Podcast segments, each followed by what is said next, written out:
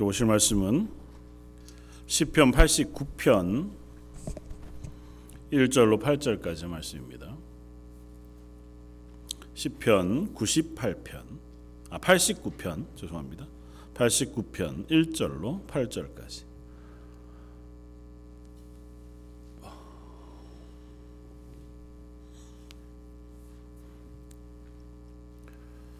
구약성경 시편 89편 1절로 8절까지 찾으셨으면 우리 한 목소리 같이 한번 봉독하겠습니다. 내가 여호와의 인자하심을 영원히 노래하며 주의 성실하심을 내 입으로 대대에 알게 하리이다. 내가 말하기를 인자하심을 영원히 세우시며 주의 성실하심을 하늘에 견고히 하시리라 하셨나이다. 주께서 이르시되 나는 내가 택한 자와 언약을 맺으며 내 종 다윗에게 맹세하기를 내가 내 자손을 영원히 견고히 하며 내 왕위를 대대에 세우리라 하셨나이다.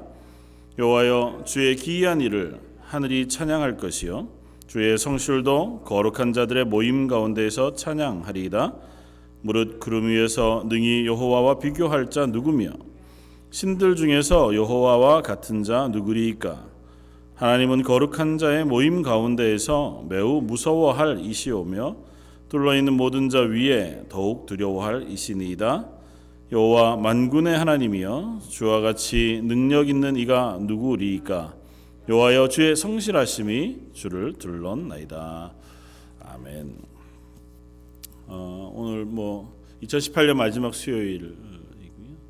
또 성탄의 시간들을 지나가면서 함께 수요 예배로 드립니다. 어, 지난 주일부터 4일 연속 교회에 나오셔서 함께 예배도 하고 또 찬양도 하고 어, 또 예수님 탄생하신 것을 기뻐하는 시간을 갖는데요. 한편으로 너무 감사하기도 하고 또 한편으로는 좀 너무 자주죠. 얼굴을 너무 자주 봐서 행복하시죠. 아, 오늘 시편 89편 말씀을 가지고요. 아, 인자하시고 성실하신 주님이란 제목으로 은혜를 나누고자 합니다. 우리들의 믿음은 어디에 기초를 두고 있습니까? 그러니까 어, 내가 살아가는 어, 삶 속에서 내 믿음이 흔들만 흔들릴만 할 때 우리가 그 믿음을 어, 붙잡고 있는 단단한 토대를 어디로 삼고 계십니까? 뭐 한국에 보면 뭐 여러 프로그램 중에서 음식 먹는 프로그램들이 굉장히 많잖아요. 그런 중에서도 뭐 이제 가게들을 살리기도 하고 뭐 굉장히 다양한 무슨 뭐 프로그램들이 있는 것 같아 보이더라고요. 뭐 노래하는 프로그램도 많고, 근데 어, 다 보진 못했지만 뭐 이렇게 신문 기사들을 통해서 혹은 뭐 가끔 이렇게 보면 결국은 아주 노래를 잘 하게 되는 사람, 그래서 뭐 뽑히게 되거나 어디 올라가게 되는 사람이거나 은식을 통해서 어느 정도의 단계를 거쳐서 가게가 아주 잘 되거나 뭐 어떤 그렇게 되는데 제일 중요한 요소들은 기본기인 것 같더라고요. 그래서 식당은 뭐 아무리 다른 거에 다뭐 여타한 요소들이 있다 해도 음식을 잘, 잘 만들어야 장사가 잘 되고 어, 가수는 뭐 다른 게 다 중요해도 결국은 노래를 잘해야 아, 가수가 어, 인정을 받게 되죠. 또 운동하는 사람들도 여러 기술들이 있겠죠. 뭐 그러나 기본적으로 체력이 체력적으로 그 운동을 잘 감당할 수 있을 만큼의 어, 토대가 잘 준비됐을 때 비로소 그 위에 기술도 얹혀지고 또 노력들도 얹혀져서 성공하게 되어지는 것 같아 보입니다. 그러니까 내가 발을 처음 딱 이렇게 디디고 중심을 잡고 있는 그 토대가 무엇이냐에 따라서 그 사람이 또 다른 여타한 요소들 때문에 흔들릴 때에도 흔들리지 않고 중심을 잘 잡고 서 있을 수 있는가 그 하는 것을 확인할 수 있습니다. 등산 같은 것들을 해보면 어, 이렇게 뭐 저는 이렇게 등산 로로만 맨날 등산한 것도 아니고 가끔은 이제 그 암벽 쪽으로 해서 좀 위태위태한 길들을 가기도 하는데요. 그럴 때 제일 중요한 건 발 밑에 제일 단단한 곳을 딛는 것입니다. 경사가 어떻든지 간에 단단한 곳을 내가 밟고 있으면 적어도 이 발 하나가 내 몸을 다 지탱할 수만 있으면 그러면 일단은 안전해요. 아무리 넓고 뭐 아무리 안전해 보여도 그 바, 바탕이 어, 단단하지 않으면 그러면 위험합니다. 그래서 뭐 눈이 와 있는 길이 위험하고 또 낙엽이 많이 쌓여져 있는 길이 위험하고 그런 거 아니겠어요? 그러니까 내가 밟고 있는 토대가 무엇이냐 그거 굉장히 중요한데 오늘 본문을 통해서 다윗은 그런 고백을 하고 있는 것 같아요. 내 믿음의 토대가 무엇이냐고 하는 것을 우리들에게 들려주고 또 다른 한편으로는 우리에게 묻기도 하고 마지막으로 스스로가 그럼에도 불구하고 하나님 앞에 고백하면서 묻는 질문과 대답 형식을 가지고 시편 89편은 쓰여지고 있습니다. 근데 어, 시편 89편을 쓰면서 어, 다윗은 아예 1절부터 내가 오늘 이 시편을 통해서 고백하고자 하는 것, 확인하고자 하는 것, 질문하고자 하는 것이 이것이다라고 아예 뚜렷한 주제를 드러내놓고 시작해요. 어, 1, 절에 이렇게 고백하면 내가 여호와의 인자하심을 영원히 노래하며 주의 성실하심을 내 입으로 대대에 알게 하리이다. 이 본문을 시작으로 해서 어, 다윗은 이 시편 89편이 꽤긴 시편이거든요. 이 긴 시편 가운데 주의 인자하심과 주의 성실하심에 대해서 계속 노래하고 찬양하고 고백합니다. 그리고 그 하나님을 내가 영원히 찬송하겠습니다고 하는 52절의 말씀으로 이 시편을 끝맺습니다. 그러니까 이 시편을 통해서 나는 하나님의 인자하심과 성실하심 그것을 고백하고 확인하고 또 내 속에 단단히 하고 싶습니다. 그런 고백을 하고 있습니다. 다윗에게 있어서 내 믿음의 토대는 다른 것이 아니고 하나님의 인자하심 그리고 하나님의 성실하심 그것 위에다가 내 믿음의 발을 올려놓고 이 땅을 살아가겠습니다. 그리고 그것은 다른 사람들 앞에서도 일절에 보는 것처럼 내 입으로 대대에 알게 하겠습니다.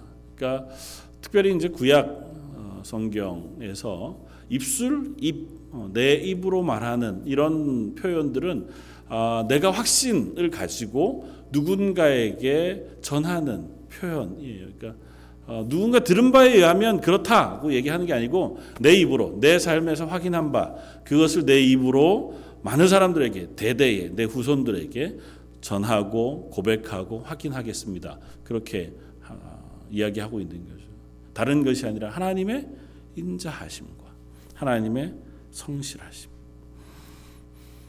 하나님의 인자하심과 성실하심 그것이 무엇이냐고 하는 것들을 세세히 설명하지는 않습니다. 그러나 계속해서 고백하는 것은 이렇습니다. 2절 내가 말하기를 인자하심을 영원히 세우시며 주의 성실하심을 하늘에 견고히 하시리라 하였나이다. 내가 이제 스스로 고백해 내 입으로 다른 사람들에게 선포하고 내 스스로 고백하는 것은 뭐냐 하면 하나님께서 하나님의 인자하심을 영원히 세우셨다는 것입니다. 그러니까 하나님의 인자하심을 영원히 세우셨고 하나님의 성실하심을 하늘에 견고하게 하셨다. 그러니까 하나님께서 당신의 인자하심이라고 하는 성품 그리고 성실하심이라고 하는 성품을 하나님이 이 땅 가운데 단단히 세우고 계시다고 고백합니다. 하나님께서 하나님의 인자하심과 성실하심 우리에게 가르치고 계시기도 하고 증명해 보이시기도 하고 드러내 보이시기도 하는데 하나님께서 그것을 흔들리지 않고 고정해 두고 계시다. 이제 시적인 표현인 거죠. 다윗이 보기에 나만 그냥 내 속에서 아 하나님 인자하신 분이야 성실하신 분이야라고 고백하는 것이 아니고 내가 하나님의 인자하심과 성실하심에 대해 고백할 때 이 인자하시고 성실하신 하나님이라고 하는 하나님의 성품 그리고 그것을 경험하게 하고 확인하게 하는 그와 같은 것을 하나님께서 영원히 그리고 앞으로도 계속 우리들에게 주고 계시다. 그걸 하나님께서 붙잡고 계시다 고 다윗은 고백하고 있는 겁니다.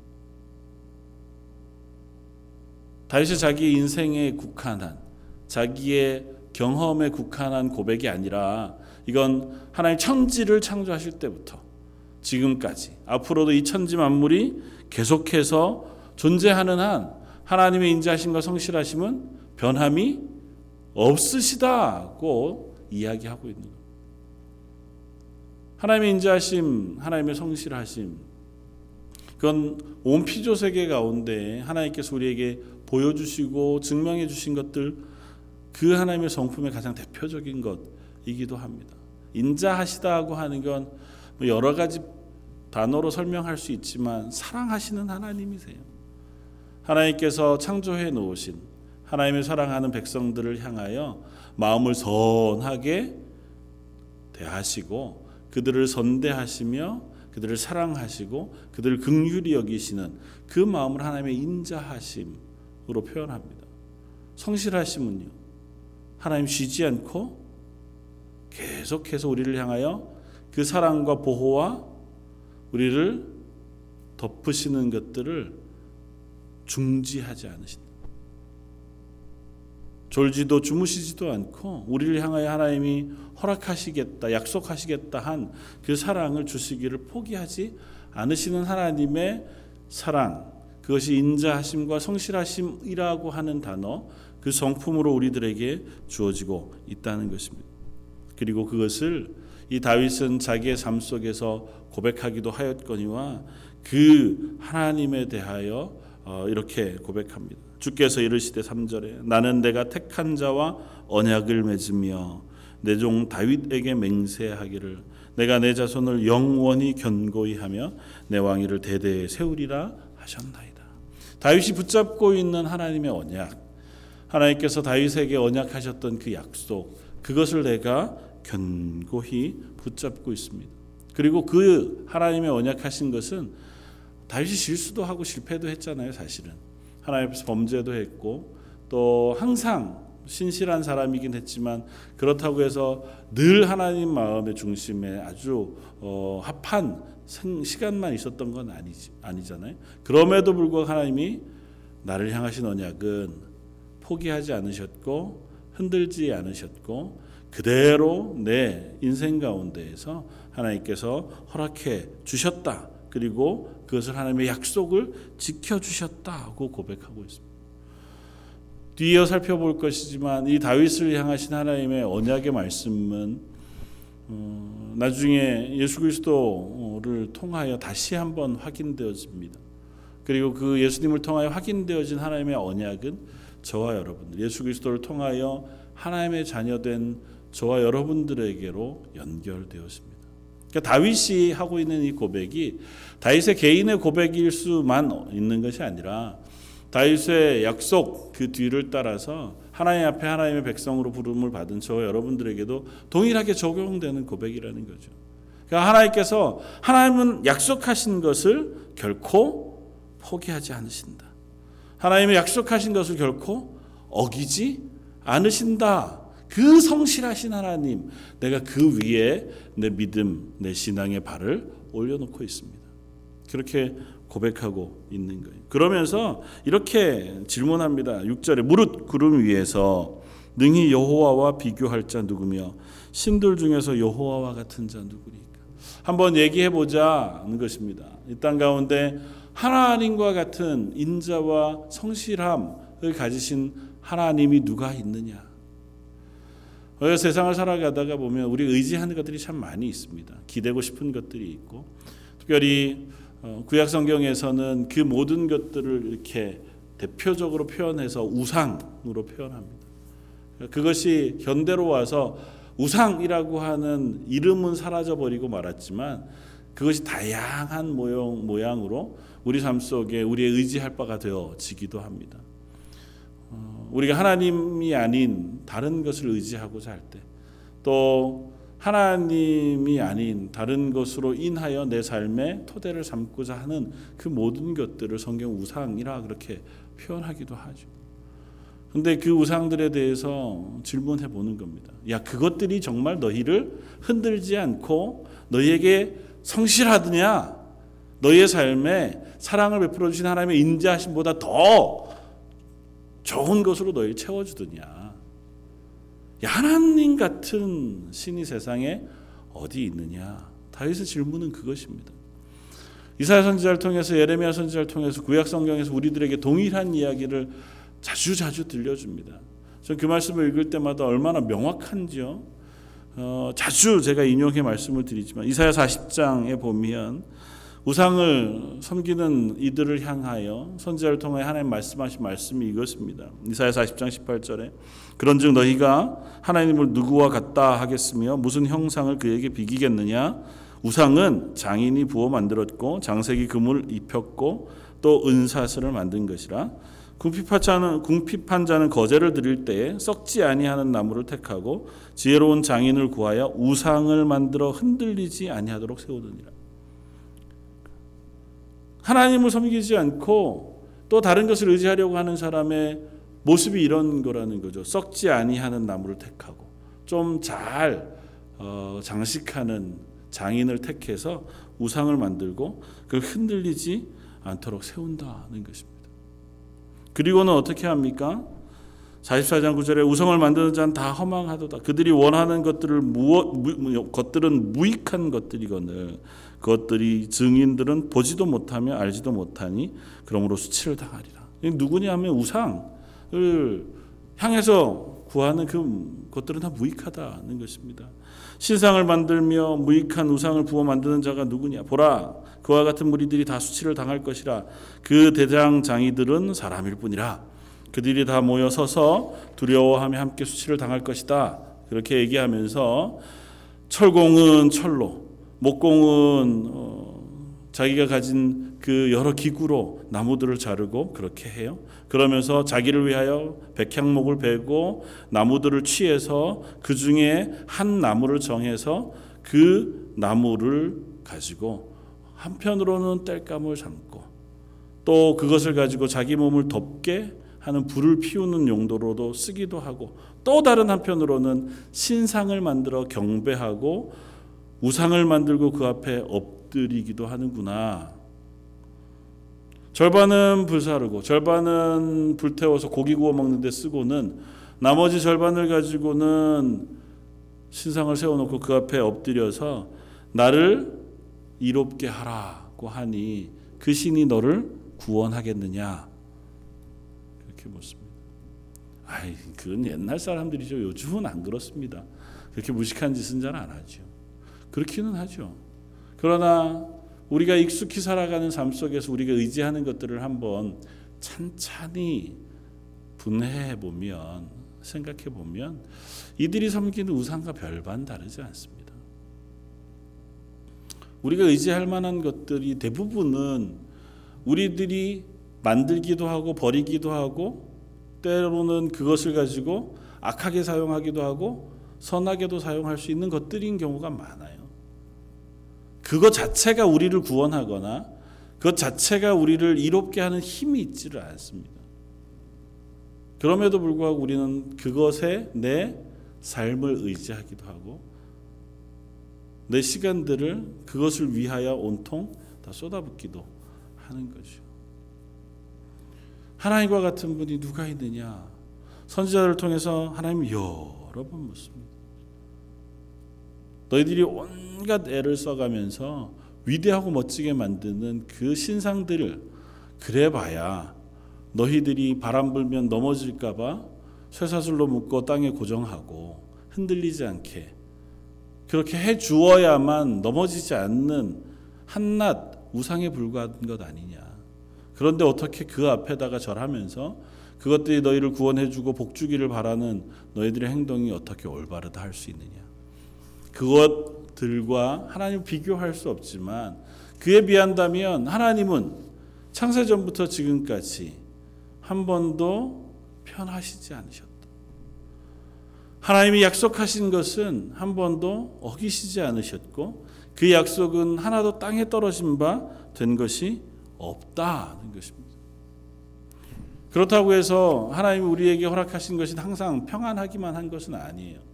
왜냐하면 하나님의 그 하나님의 백성으로 서는 우리들의 삶을 대적하는 무리들이 있습니다.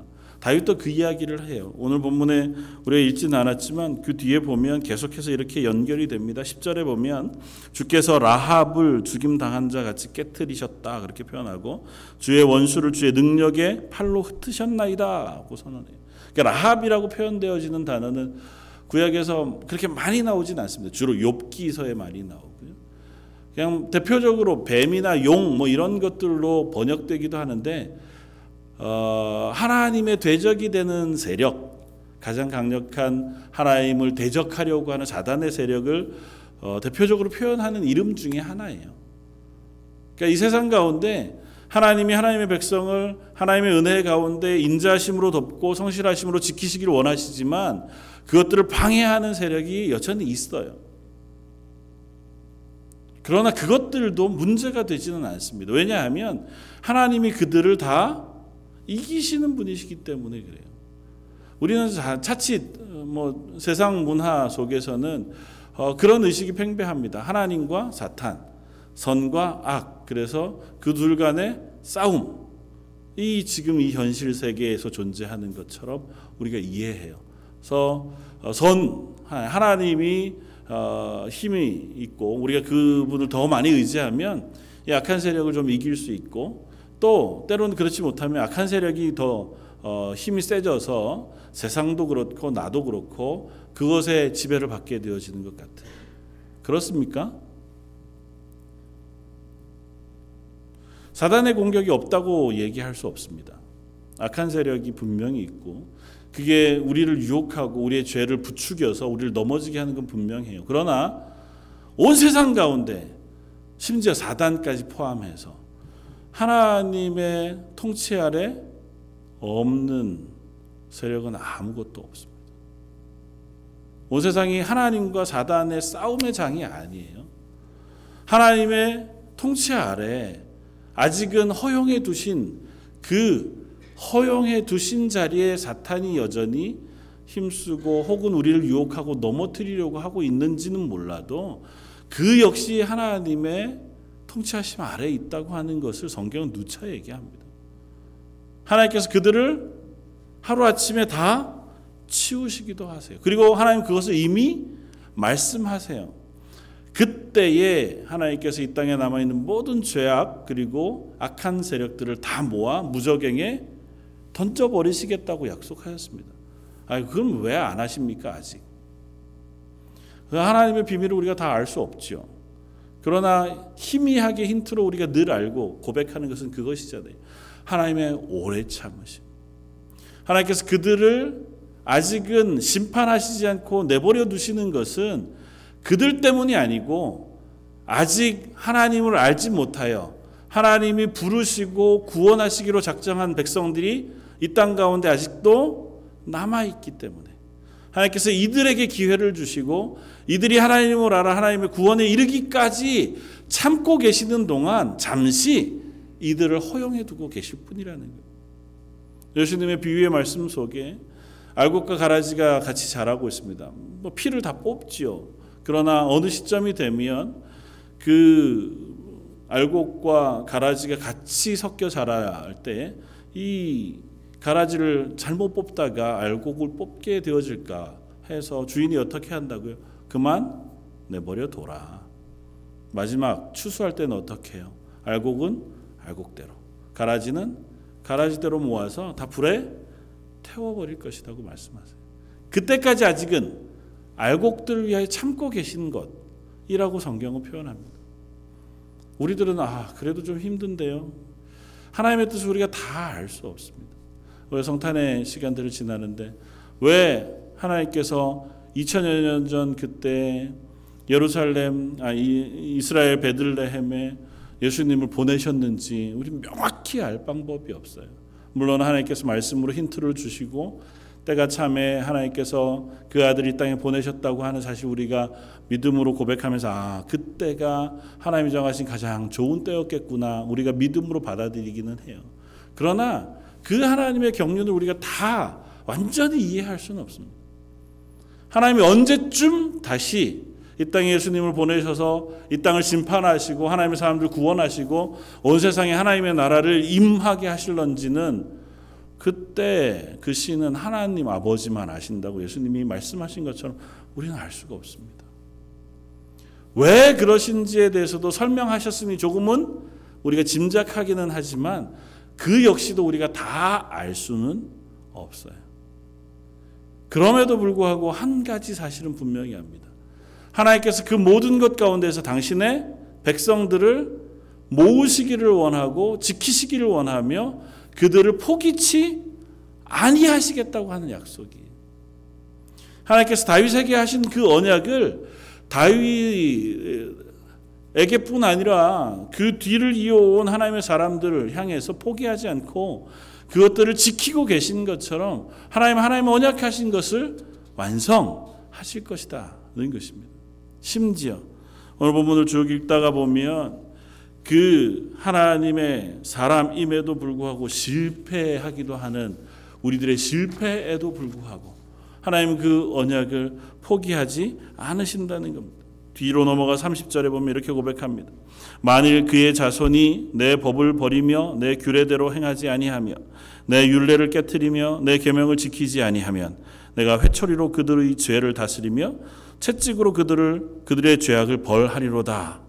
그러나 나의 인자함을 그에게서 다 거두지는 아니하며 나의 성실함도 패하지 아니하며 내 언약을 깨뜨리지도 아니하고 내 입술에서 낸 것은 변하지 아니하리로다.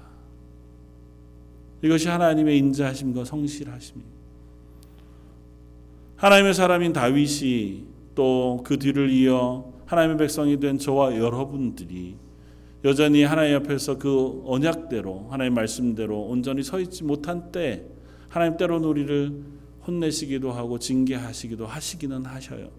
그러나 그때라 할지라도 하나님의 인자심을 다 거두어 버리시지 않고 하나님의 성실하심을 다 거두시지 않아서 우리를 향하여 여전히 인자하시고 여전히 성실하시고 우리를 향하신 하나님의 언약을 여전히 변개치 않으셔서 우리를 하나님의 자녀가 되게 하시겠다고 말씀해 주고 계시다는 것입니다. 하나님 다윗에게 약속한 언약은 어, 이번 성탄절 때 살펴보았던 누가복음 말씀에서 예수님을 통하여 완성되어 우리들에게 전해지는 것을 들을 수 있습니다. 오늘 28절 29절에 조금 아까 읽었던 다윗에게 하신 말씀을 이렇게 들려줍니다. 그를 위하여 그를 위하여는 다윗을 위하여예요. 다윗을 위하여 하나님 나의 인자함을 영원히 지키고 그와 맺은 나의 언약을 굳게 세우며 또 그의 후손을 영구하게 하여 그의 왕위를 하늘의 날과 같게 할 것이다. 하나님 다윗에게 하신 약속이 이와 같다 하고 다윗이 스스로 고백해요. 누가복음 1장 31절 30, 31절 이하에 보면 하나님께서 예수 그리스도를 이 땅에 보내시면서 이렇게 말씀하십니다. 보라 내가 수태하여 아들을 낳으리니 그 이름을 예수라 하라. 저가 큰 자가 되고 지극히 높으신 이의 아들이라 일컬을 것이요 주 하나님께서 그를 쫓아 다윗의 위를 저에게 주시리니 영원히 야곱의 집에 왕노릇 하실 것이며 그 나라가 무궁할 것이다. 다윗에게 약속하셨던 그 약속을 예수 그리스도에게 주셔서 하나님께서 다윗의 왕위를 무궁케 하셨던 것처럼 예수님에게 무궁하도록 그 왕위를 주시겠다고 말씀하세요. 그리고 그 예수 그리스도의 뒤를 이어 또 그분의 생명을 얻어 하나님의 백성 되어진 우리들에게 이 약속을 다시 전가시켜 주신다.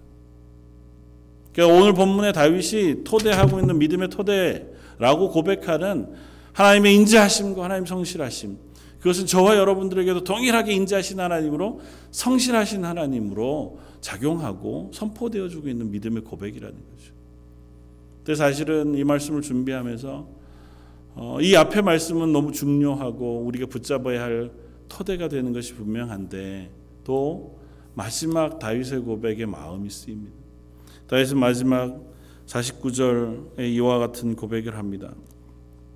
주여 주의 성실하심으로 다윗에게 맹세하신 그 전의 인자하심이 어디 있나이까? 이 앞에 말씀들을 읽어보면 이래요. 하나님 여호와여 언제까지니까? 46절에. 스스로 영원히 숨기시리이까? 주의 노가 언제까지 불붙듯 하시겠나이까? 나의 때가 얼마나 짧은지 기억하소서. 주께서 모든 사람을 어찌 그리 허무하게 창조하셨는지요? 누가 살아서 죽음을 보지 아니하고 자기의 영혼을 수월의 권세에서 건지리까? 다윗이 지금 여전히 현재 나의 삶은 병약하고 어려움 가운데 놓여 있어요. 그러면서 하나님에게 묻습니다. 하나님의 인자하심과 하나님의 성실하심은 어디에 있습니까? 다윗이 이 이야기를 하기 위해서요. 앞에 이 시편 89편이 52절이라고 하는 긴 시편으로 되어 있는데 이 질문을 하기에 앞서서 하나님의 인자하심과 성실하심에 대한 찬양과 고백을 여섯 번이나 반복해서 길게 계속 계속 계속 하고 있습니다.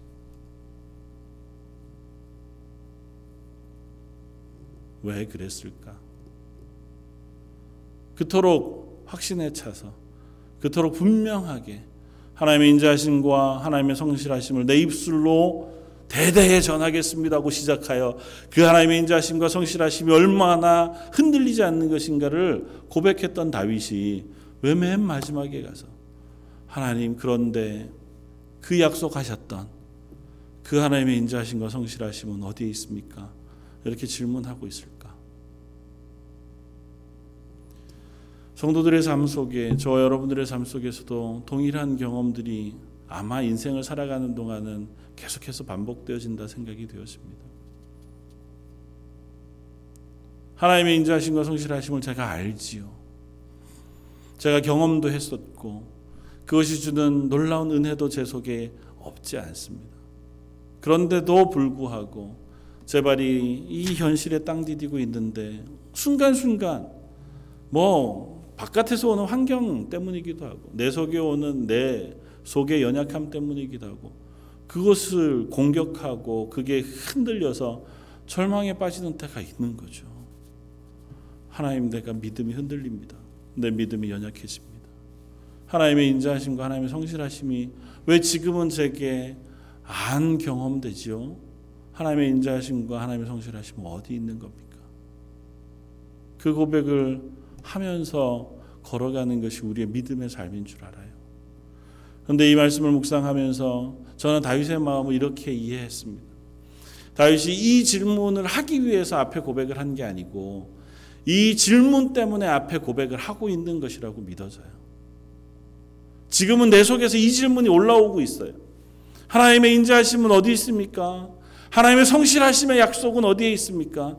나를 향하여 언약하셨던 그 언약을 포기치 않겠다고 말씀하셨던 그것이 제 속에 흔들리고 희미합니다. 그런 때에 제가 그럼에도 불구하고 제 발을 하나님의 언약 위에 두고 싶습니다.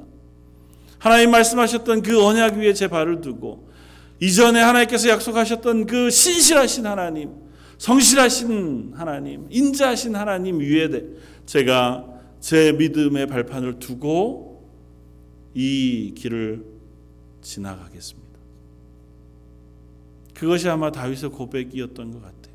나는 할 수 없지만 어쩌면 내 감정은 흔들리고 내 상황은 연약해서 내 마음속에서는 그 믿음에 담대한 것이 없다 할지라도 내가 흔들린다 해서 하나님의 말씀이 흔들리는 것은 아니니까. 내가 흔들린다고 해서 하나님의 언약이 흔들리는 것은 아니니까. 내가 확신하지 못한다고 해서 하나님의 인자하심과 성실하심이 포기되어지는 것은 아니니까. 나는 흔들릴지라도 하늘을 바라보고 온 세상을 바라볼 때 하나님이 창조하신 이 세계가 여전히 아침이 되면 날이 밝고 저녁이 되면 해가 지고 봄이 지나면 여름이 오고 겨울이 지나면 다시 봄이 오는 것처럼 하나님께서 이 세상을 하나님의 인자심과 성실하심으로 지켜 계신 그 하나님을 의지해서 내가 오늘 그 하나님의 말씀 위에 제 발을 디디고 오늘을 지나가겠습니다. 고 하는 고백을 다윗이 하고 있는 것 같아 보여요.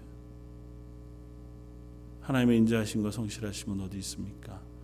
저 여러분들의 질문이 결코 그릇되지 않은 줄 압니다. 야, 어떻게 그렇게 신앙생활 얼마나 했는데 아직도 그런 것 때문에 흔들리냐? 아니요, 우리는 평생을 두 번 살아도 그런 질문 계속 하는 사람인지 모릅니다.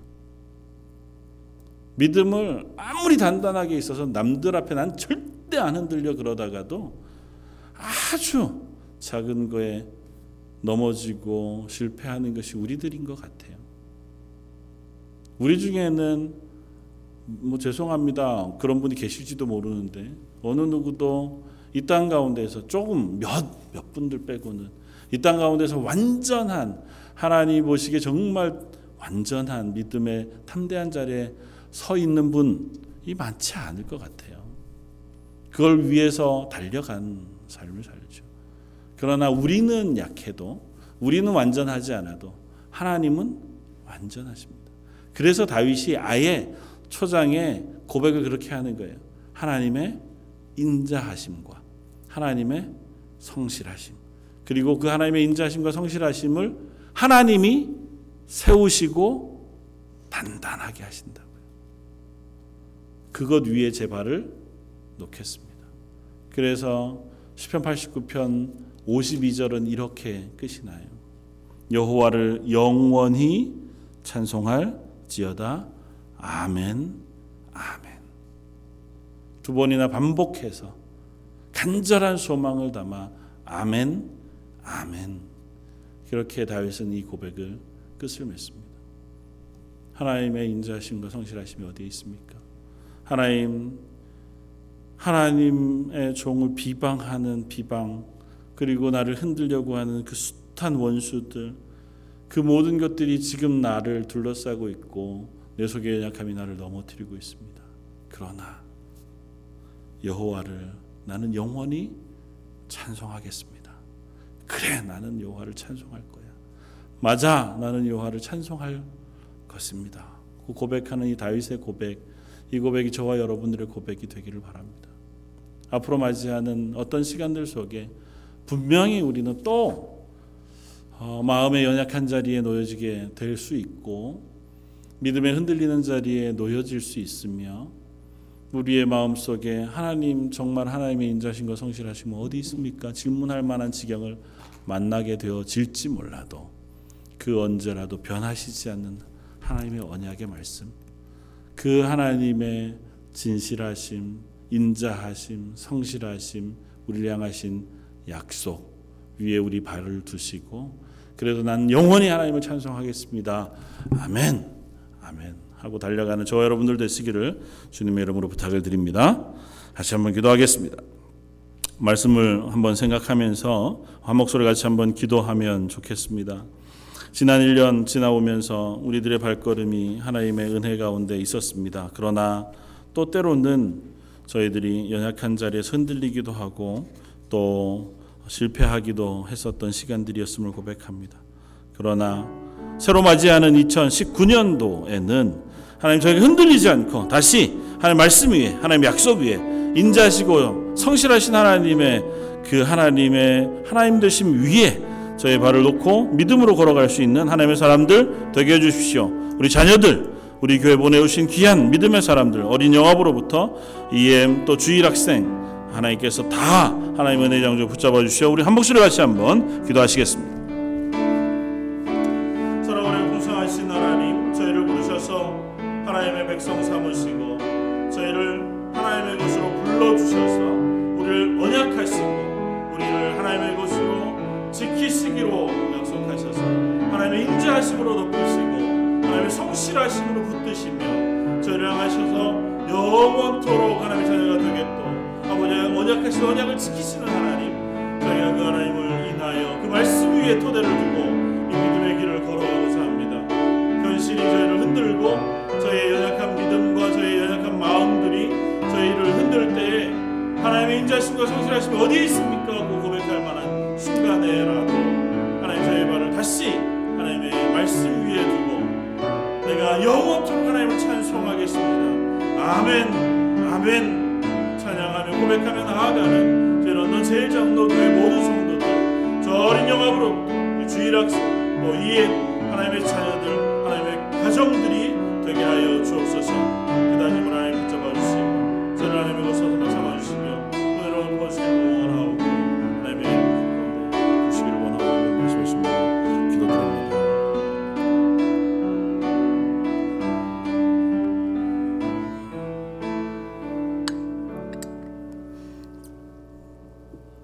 내가 여호와를 영원히 찬송할지어다. 아멘. 아멘. 흔들리는 마음을 붙잡고 연약한 믿음 그 위에 놓여져 있지만 흔들리시지 않은 하나님의 말씀과 언약 그 인자하심과 성실하심 위에 제 발을 두고 하나님 믿음으로 걸어가기를 소원합니다. 함께 예배하며 하나님 앞에 기도하는 우리 런던 제일장로교회 모든 성도들의 삶을 하나님 말씀 위에 놓아주시고 그 마음 속에 하나님의 언약을 확신으로 담대하게 붙잡을 수 있도록 은혜를 베풀어 주옵소서. 특별히 저희 교회 보내어 주신 귀한 믿음의 사람들 어린 영합으로부터 주일학교 EM 또 작년과 안디옥 어르신에 이르기까지 그들의 상황과 그들의 형편과 그들의 믿음의 자리가 어디에 있든지 관계없이 하나님 말씀으로 붙들어 주시고 그 인자심과 성실하심으로 우리를 인도하여 주옵소서. 별이 아버지 하나님 저 페루를 향해 나아가 있는 믿음의 사람들과 그 땅에 하나님이 부르신 하나님의 사람들 또 그곳에서 행하실 하나님의 일들을 저희가 사모하며 기도하오니 온 성도들에게 그곳에서 일어나는 일보다 더 크고 놀라우신 하나님의 능력을 보고 체험하는 시간들 되게 하여 주옵소서. 오늘 말씀 예수님 이름으로 기도드립니다. 아멘.